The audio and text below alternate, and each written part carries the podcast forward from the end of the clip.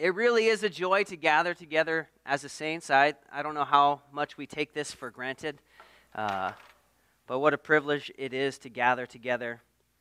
Uh, so, you guys know next week we'll be kicking off Philippians for the summer. Uh, and so, we're excited about that as we're going to look at what it looks like to have joy in all circumstances, as we look at what does it look like to have this community and body life. But this morning, uh, we're going to take some time to look at one of the really significant themes found throughout Scripture. And we're going to look at the theme of shalom today and how it's connected to justice.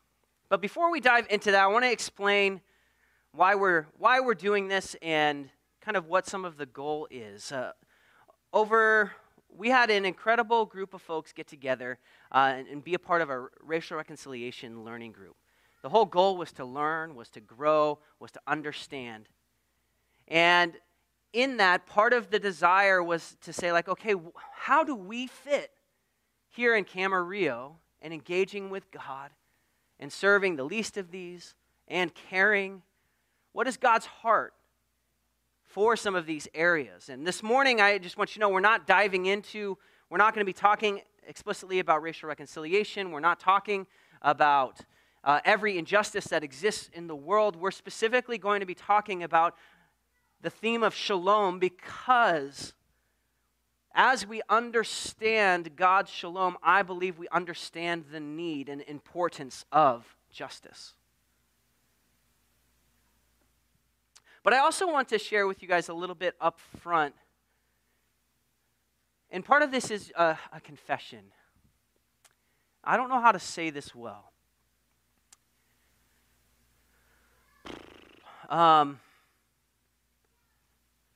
I guess one of the things I want to say is that I, I'm really tired of feeling like there's certain topics that we're not allowed to talk about in church. I'm really tired that we feel like certain things are no, no, no, no, no. Don't touch that one. There's a myriad of ones that I could bring up right now that you would be like, if he started talking about this, I might leave. You know, Maybe, for example, guns.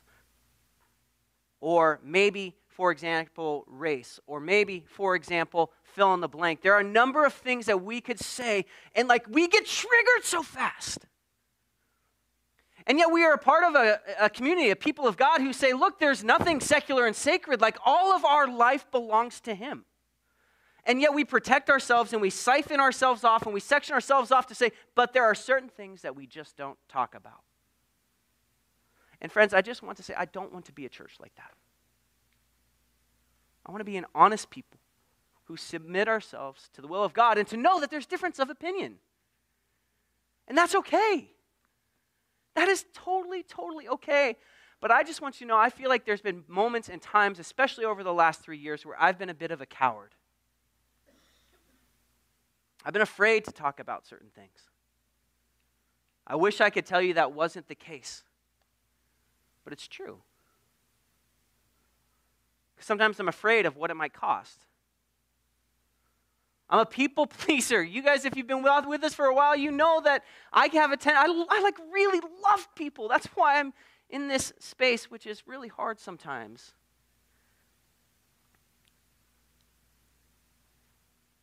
But I want to make sure that as we continue to grow as a church, that we are a people who are honest and that we are a people who rest in the truth of God's word, for it is useful for all things in all areas of life. And so this morning, even though we're not going to delve deep into some of these issues that maybe you're like, I would actually really like to talk about it, hopefully this morning will be a bit of a conversation starter for us. Because the last thing I'd ever want for us as a church is to engage with justice but have no idea why.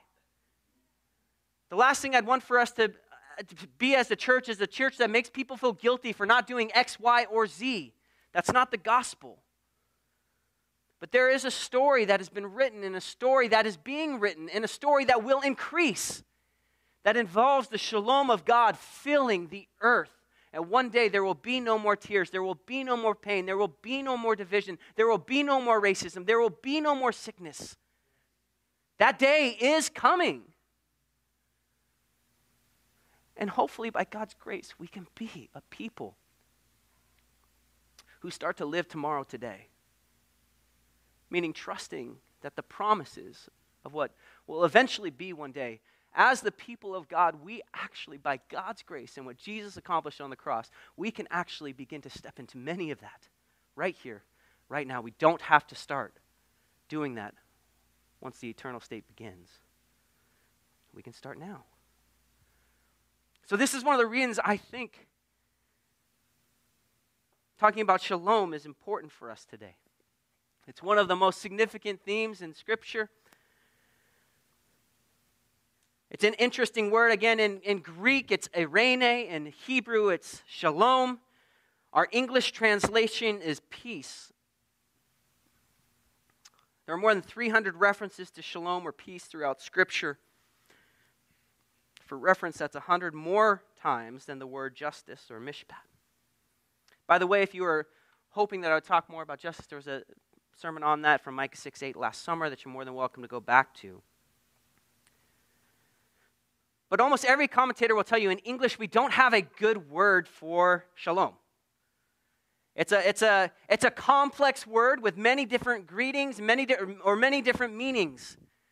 10% of the time in, in, the, in Scripture, it's used basically as a greeting, shalom. It's like kind of like how maybe people in Hawaii would say, what do they say? Aloha, thank you. I was, I was all tracking, and then I looked at my dad who lived there, and I'm like, what do they say? Am I going to say the wrong thing? but I will say that from the beginning, shalom has always carried more weight than hello. It's a blessing. It's actually a it's a prayer. Because within shalom, the, the best definition that we have is wholeness or flourishing. And so, as people would greet one another and say shalom, the, the goal would be, would you flourish? Or somebody might use, think through like, you know, would the Lord bless you and keep you? It's the same concept and idea. One of our best definitions for shalom, it's wholeness or flourishing where nothing is lacking and nothing is broken. Or in John's language, abundant life.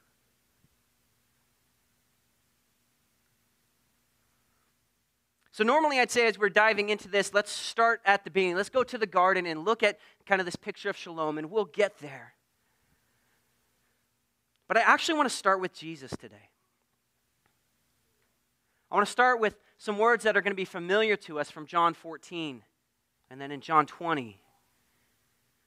As Jesus in John 14, 27 says, Peace I leave with you. My peace I give to you. Not as the world gives, do I give to you. Let not your hearts be troubled, neither let them be afraid. Jesus is preparing his disciples for his death and ascension. He's not going to be physically present anymore. And he tells them that he's going to give them two things. Right be, well, he tells them in the verse I read, he just tells you that he's going to give them peace. But right before that, it's in a section where he's talking about the promise of the Holy Spirit. I'll give you the Holy Spirit, the helper. You are going to have eirene, a wholeness, the Holy Spirit also with you. You will not be lacking anything. You will have my peace and my presence through the Spirit, but not me physically. Jesus also infers here Peace I live with you, my peace I give to you, not as the world gives, I give to you. What I want us to see is that even 2,000 years ago, the world is offering alternative options for peace for flourishing, for the good life. I don't know about you. Are there any alternative offerings right now in our culture for the good life? For flourishing? What are some of the other alternatives? What's out there? If you do this, then you'll flourish. What do people say? What do you think? Therapy. Therapy. Great. Investments, sure. Yeah, you only live once. Go for it. It's all about you. How about the most important thing in life? The really only truly way to flourish in life is if you are truly authentic. That's nowhere in our culture.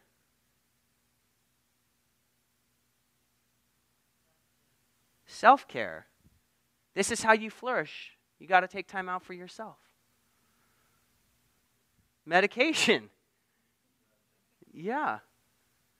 Numbing. Yeah, there's all of these things. All here are all of these offerings. But Jesus says, I give not as the world gives. Because the shalom, as we're going to see here, that he offers is not one that will let you down. It is not one that is fleeting. It is not one that will go away. For a couple chapters later, Jesus, who has just been crucified, now appears to his disciples. What some people view as the church, uh, the very first church gathering in this moment in John 20. As John clearly identifies the first day of the week, week, which would draw reader's attention back to the creation account, which again we'll touch on. But in John 20, 19 to 23, on the evening of that day, the first day of the week, the doors being locked where the disciples were for fear of the Jews, Jesus came and stood among them and said to them, Peace be with you. And then, when he had said this, he showed them his hands and his side. Then the disciples were glad when they saw the Lord. And Jesus said to them, Peace be with you.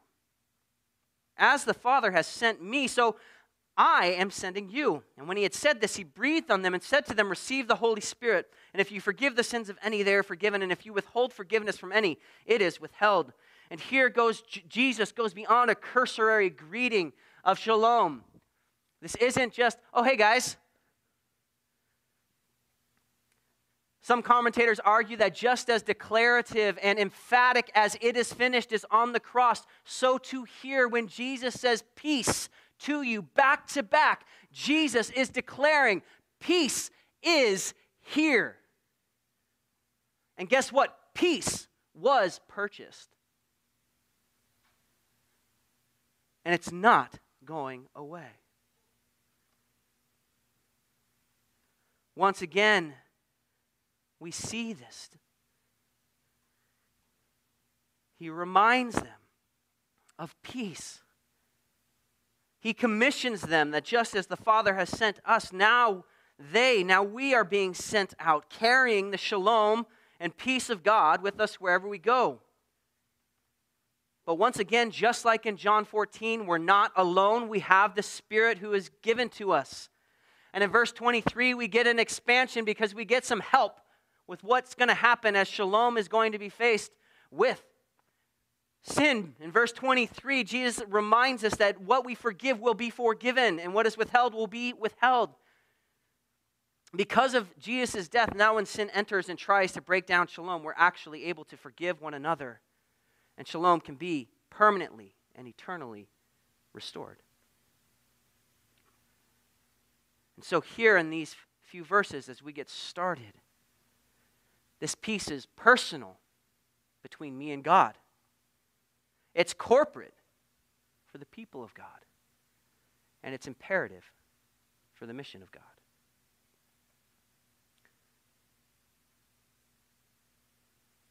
We'll come back to this in a few minutes. Now let's jump to the garden, as John alluded to in his gospel account, as he highlighted in their mind. It was the first day of the week. We walked through this when we were in John. John is reminding them this is a new creation. A new creation has come, new covenant has come. We are entering into a new period. And so we're going to look at what did shalom look like in the garden at the beginning. And we see this primarily, you can see the beginning of shalom just with creation itself and the harmony in which it exists. And then it comes into the great or the first commission in Genesis 1 26 through 31. Then God said, Let us make mankind in our image, in our likeness so that they may rule over the fish and the sea and the birds in the sky, over the livestock and all the wild animals, and over all the creatures that move along the ground. So God created mankind in his own image. In the image of God, he created them. Male and female, he created them. God blessed them and said to them, Be fruitful and increase in number. Fill the earth and subdue it. Rule over the fish in the sea and the birds in the sky and over every living creature that moves on the ground. Then God said, I give you every seed bearing plant on the face of the whole earth and every tree that has fruit with seed in it. They will be yours for food, and to all the beasts of the earth, and all the birds in the sky, and all the creatures that move along the ground. Everything that has the breath of life in it, I give every green plant for food. And it was so. God saw all that he had made, and it was very good. And there was evening, and there was morning the sixth day. In chapter 2 of Genesis, we see something very similar. We see the good world that the Lord had created, and here we get some really pretty and beautiful imagery of these massive flowing streams, the water of life. We get to see all of this, all of these resources, onyx and gold that are within the earth, everything what and, and then we also get to see this the picture of the need for community as it's not good for man to be alone. And we have our first wedding as adam and eve come together and they were both naked and unashamed. Here before any sin enters the world we get the first picture of shalom and human flourishing which involves an internal and a social state. And what does God say about this state? About this creation? What is it? It's very good. It's awesome. Nothing is broken. Nothing is lacking. You see that description of the, of the fields and all that God had provided? We spend so much time in Genesis 1 through 3 because in it we see God's intention, God's heart, God's desire. And in it we see, whoa, mankind was made to flourish. Not by themselves, not even just them and God. They were made to flourish together, to co rule humanity with God and with each other. But of course, not long after this, we have the breaking of that shalom, when sin and injustice enters the world. In Genesis 3, when Adam and Eve decide to stop trusting God and trust the words of a serpent instead, maybe just, again, put it in your brain, think about it. Uh, you can discuss people later, but notice that shalom wasn't broken because the serpent was there. Shalom was broken because Adam and Eve disobeyed. As they do, their eyes are open and they are ashamed. The shalom of God was fractured. The ability for mankind to thrive as designed had now hit a major road bump. Guilt and shame enter Adam and Eve cover. They hide from the very one who made them.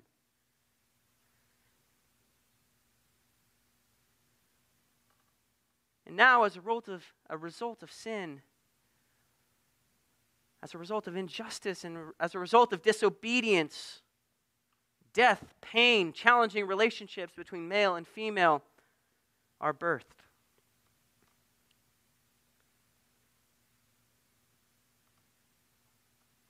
However, in Genesis 3:15, we do see a promise of a solution, the proto-evangelium, evangelium, uh, the promise, the pre-gospel that one will come from the seed of the woman. The shalom story continues. It's God, motivated by love, desires for his creation to flourish, to experience his shalom. And there isn't experiencing shalom without being connected to God, by the way. He's the giver of it, He's the source of it. It's like our abiding series. And so we can see the picture of shalom being, again, further developed, or the theme of it developed even in the calling of Abram I will bless you to be a blessing. I will make you a great nation. I will bless you and make your name great, so that you would be a blessing, and in you and through you, all the families of the earth will be blessed. God has a desire for all the earth to experience his goodness, his shalom. And all humanity, no matter who you are or where you've come from, you have an innate desire for the flourishing life. It's one of the reasons there's so many counterfeits out there. It's because at the core, all of who doesn't want to, like, my goal in life is just not to flourish.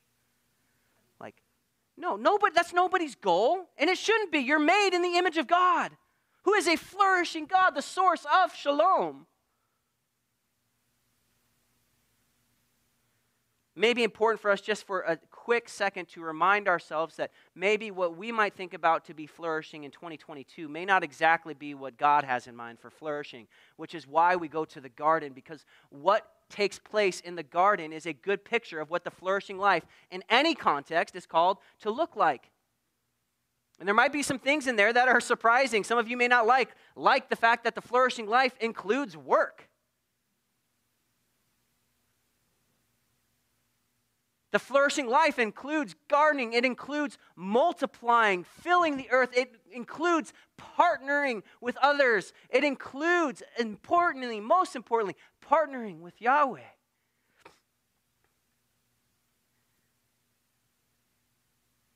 And the shalom of God is possible to experience in any stage of life. But if we're to understand shalom and if we're to begin to understand perhaps where God is leading us as the people of God, we have to have a good picture of what the flourishing life that God created looked like.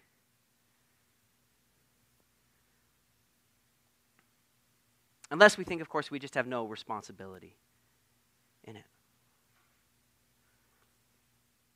We could spend all our gathering talking about all the uses of shalom in the Old Testament, since there's over 230 verses that speak to it, I, I want to move us along to one of our favorite Christmas passages.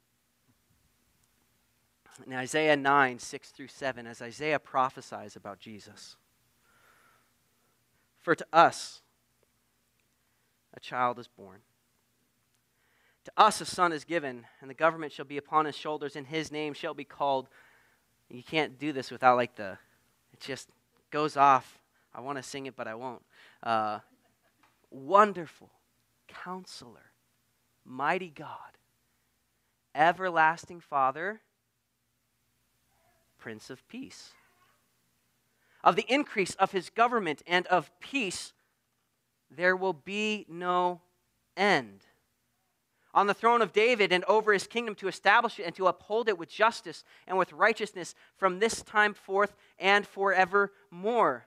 Jesus is this Prince of Peace. He is the Prince of Shalom.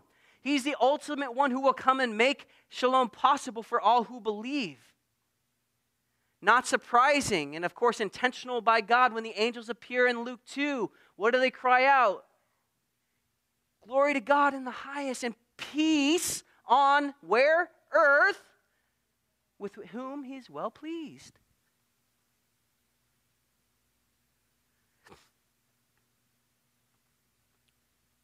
How will this peace be upheld? Isaiah tells us with justice and righteousness.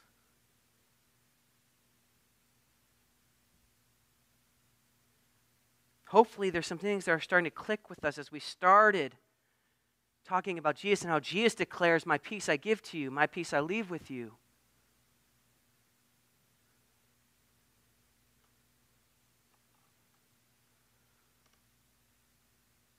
Isaiah declares the Messiah will be the Prince of Peace. Jesus is the Messiah. And he says, Of the increase of his government or kingdom and of peace, there will be no end. Like it won't stop it will be ever increasing.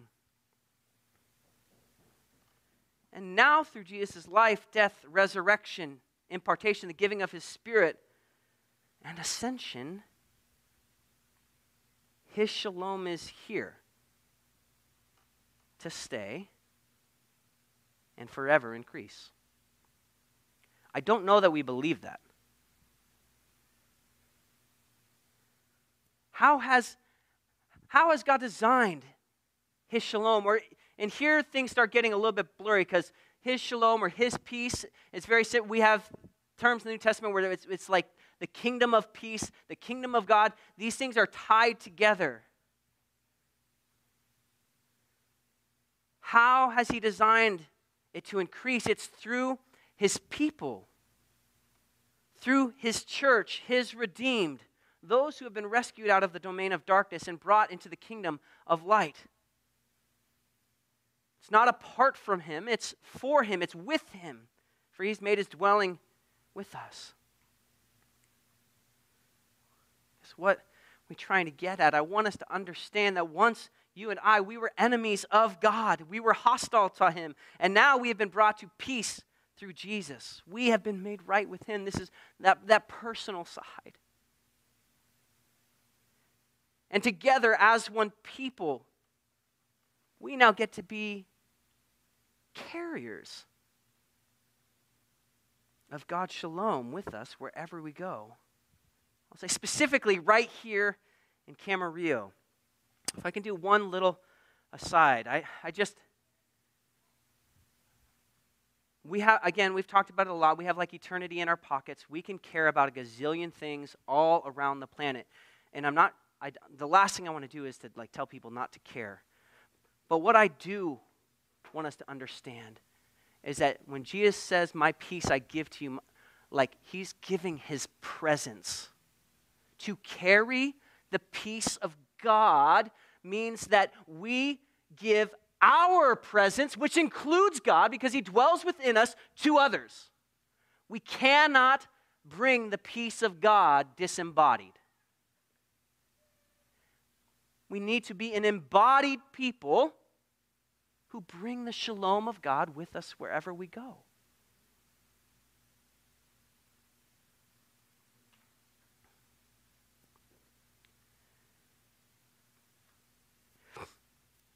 But I would love for you to think.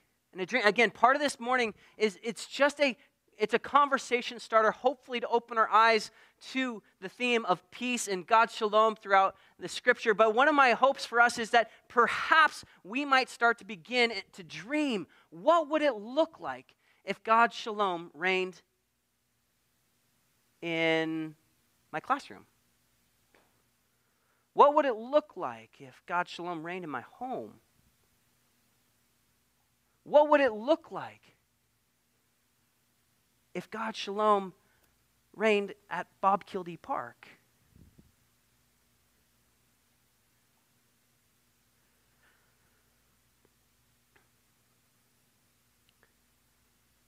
Because where the shalom of God is, so is his justice.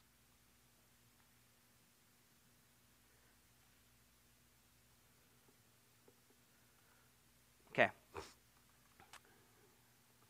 Couple more minutes here.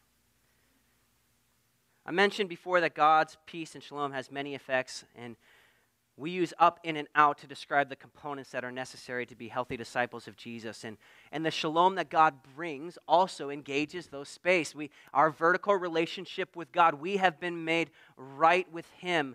Uh, Romans 5.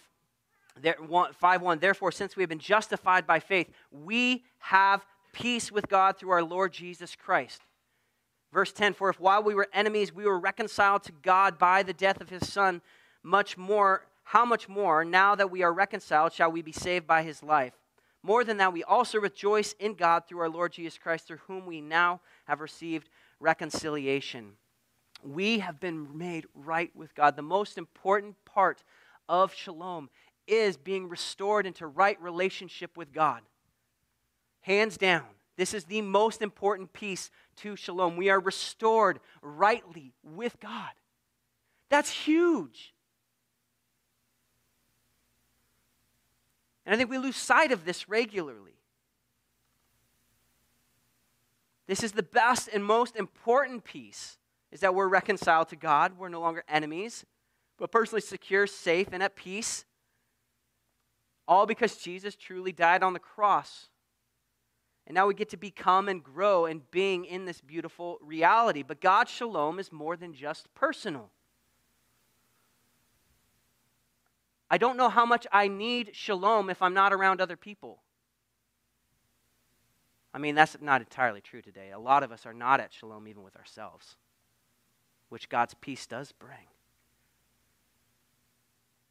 But we're called to an inward shalom between spiritual family members, the body of Christ, where we can live peaceably with all people to the best of our ability, where we can carry one another's burdens, where we can experience belonging with people who are very different than ourselves, where we are a body like Paul talks about in 1 Corinthians 12, where every single member matters. We're all different, but we are one body.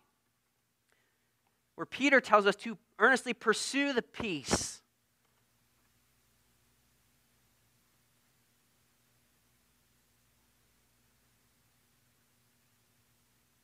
We need God's shalom to reign between us. Colossians tells us in Colossians 3 to let the peace of Christ rule in your heart. And that all has to do with engaging with one another. And Jesus, when he tells us that he's given us our peace, he's also telling us that we're able to forgive one another because we're going to need it. Because in a family, guess what? We hurt one another. And although my personal shalom with God can never be affected, it is done. It, Jesus has declared it. It is what is true of me from now until eternity. I am at peace with God. Our horizontal shalom can be affected and is affected by sin, which is why we must forgive one another. Not pretend, own it, repent from it, turn from it. Because, friends, we, as First Peter tells us, are a chosen race, a royal priesthood, a holy nation, a people, not multiple individual peoples. We are a people. We are his people. We belong to him that we may proclaim the excellencies of him who called us out of the darkness into the marvelous light. Once you were not a people, but now you are God's people. Once you had received mercy, but now you have received mercy.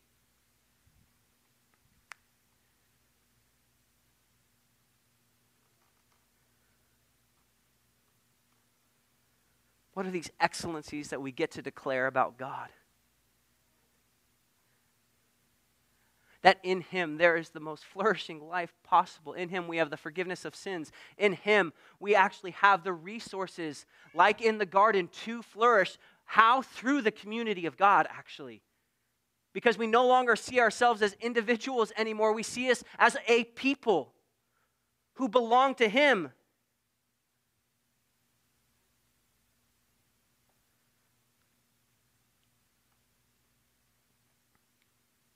I do believe this is, even though I'm so grateful, I, I, mean, we have this thing called family time that we do on Sunday mornings where, like we already just participated in, where we get to say hi to one another. And I believe that we are called to be family. Absolutely. But there is more to it.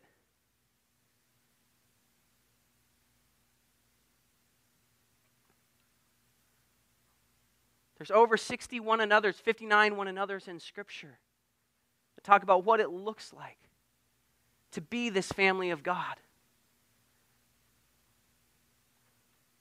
And I think many of us perhaps are not experiencing the shalom, the flourishing that God has available to us because we've bought into a bought isn't a word, bought into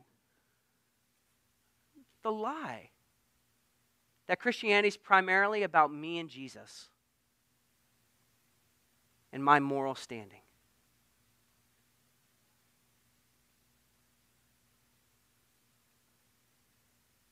The gospel is more comprehensive than that.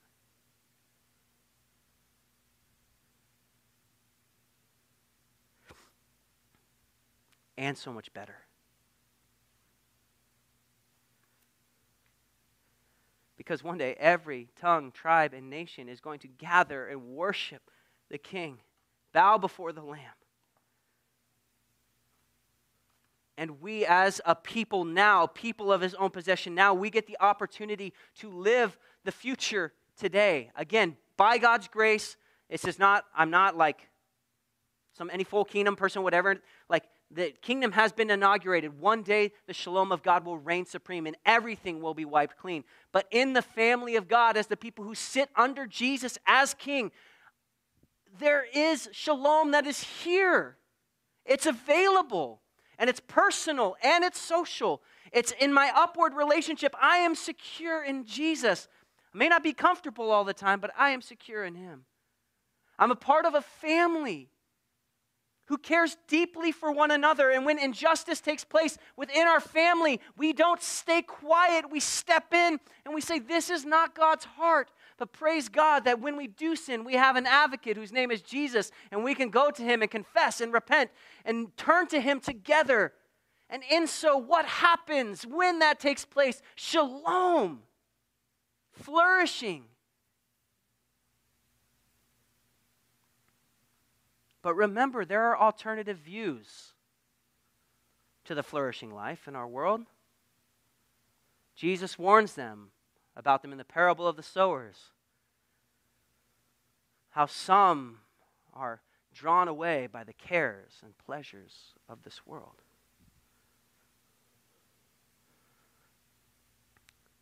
We must be vigilant, friends. Vigilant. My words are all over the place. So we have upward shalom, inward shalom, and outward shalom. The people of God are to be a visible community of God's shalom. Let us be a part of the prophecy of Isaiah 9, where the kingdom will have no end, where the, his peace will have no end. The peace is to be expanded throughout all of the earth. And, and though that is great, that is what God is going to do. Right now, we are placed here in Camarillo. What does it look like for us to be a visible peace? Here. Like Jesus says in Matthew 16, in the same way, let your light shine before others so that they may see your good works, good works, and give glory to your Father who is in heaven. What does it look like for us to look for opportunities of God's shalom to be extended to the least of these in our communities?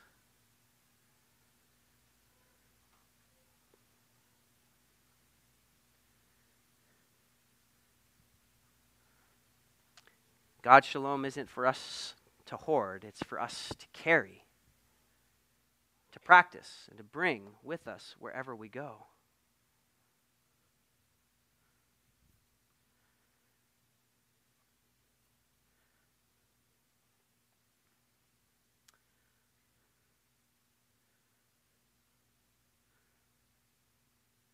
So, it's time to wrap up.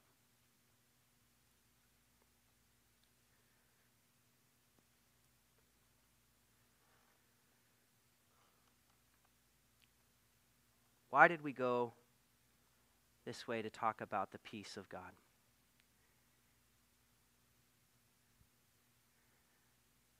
I think the first thing is we, we can't give what we don't have.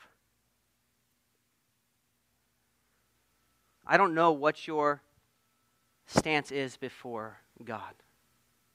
I don't know if you believe that you are at peace with Him. The way we are at peace with Him is by confessing with our mouth, believe in our heart that Jesus Christ is Lord, and we will be saved. His work on the cross will be counted for you. That God made Him who knew no sin to become sin for us in order that we might become the righteousness of God. Or literally, that we would do the righteous deeds of God, that we would do rightly as God's people.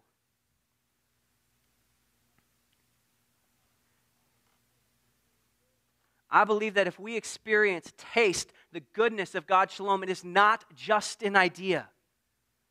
I think for so many of us, it lives in such an ethereal space. It's just an idea, it's something that eventually will happen. Jesus told his disciples as he's leaving, My peace I give to you, not as the world gives.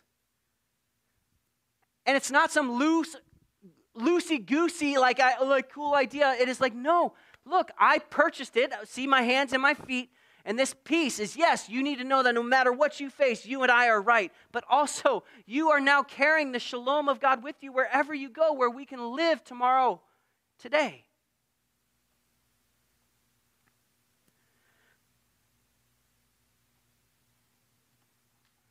I know I didn't get a ton into injustice and injustice and this is the beginning of a conversation. And worship team, you guys can come up.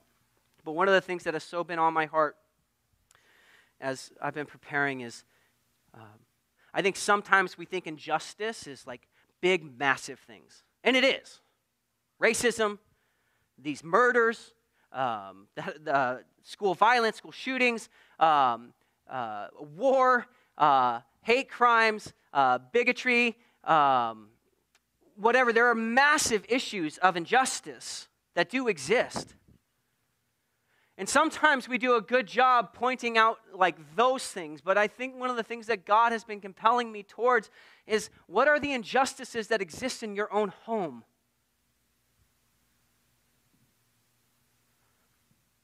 Remember, justice is where injustice is where sin is.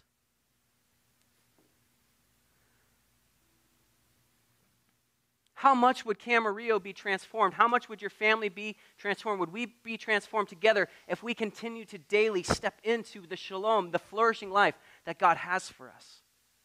And I know that many in this room, your family life, you're like, yeah, there is no shalom there.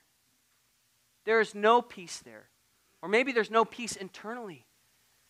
And this is where we get to grab onto God tightly, like Jacob, and say, God, you promised. You said peace. You said that there would be flourishing. Again, our flourishing and God's view of flourishing, they're not always the same thing. But I believe that we can come to our God and we can come to one another and say, There is no flourishing right now in my home. There, the shalom is not there. Things are breaking down, and together we can step in. You can step in. We can grab the Word of God and apply it to our lives and see victory and see God's shalom present. If we want to take God's shalom to this world, if we want to be carriers of peace, we've got to continually grow in God's peace in our own lives.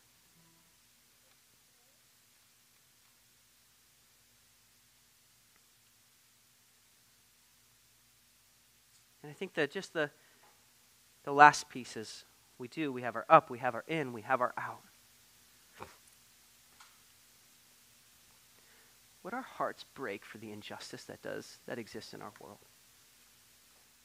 I praise God. I, I think of something as simple as Lucas for he's like, oh dear. Uh, Lucas for like at least two or three years, we would have conversations, and this is my fault because he's my son, um, uh, about death. He was really scared about death. He was, he was like, what's going to happen? How are we going to go about it? How do we know? And I, and this is so small, you guys, but the fact that I got to tell him that we are at peace with Jesus and that we do not have to fear, that we can trust because of his finished work, that no matter what may happen to my earthly body, we will live forever with him and the peace of God comes in. And, and why am I sharing this? Because this world doesn't know the peace of God. They can't even answer that question. Would our hearts begin to break for those who do not know God's shalom? And if we don't care, we won't act. And if we haven't tasted, we probably won't care. And would we grow together, friends? In this journey of growing as a disciple of Jesus right here, right now.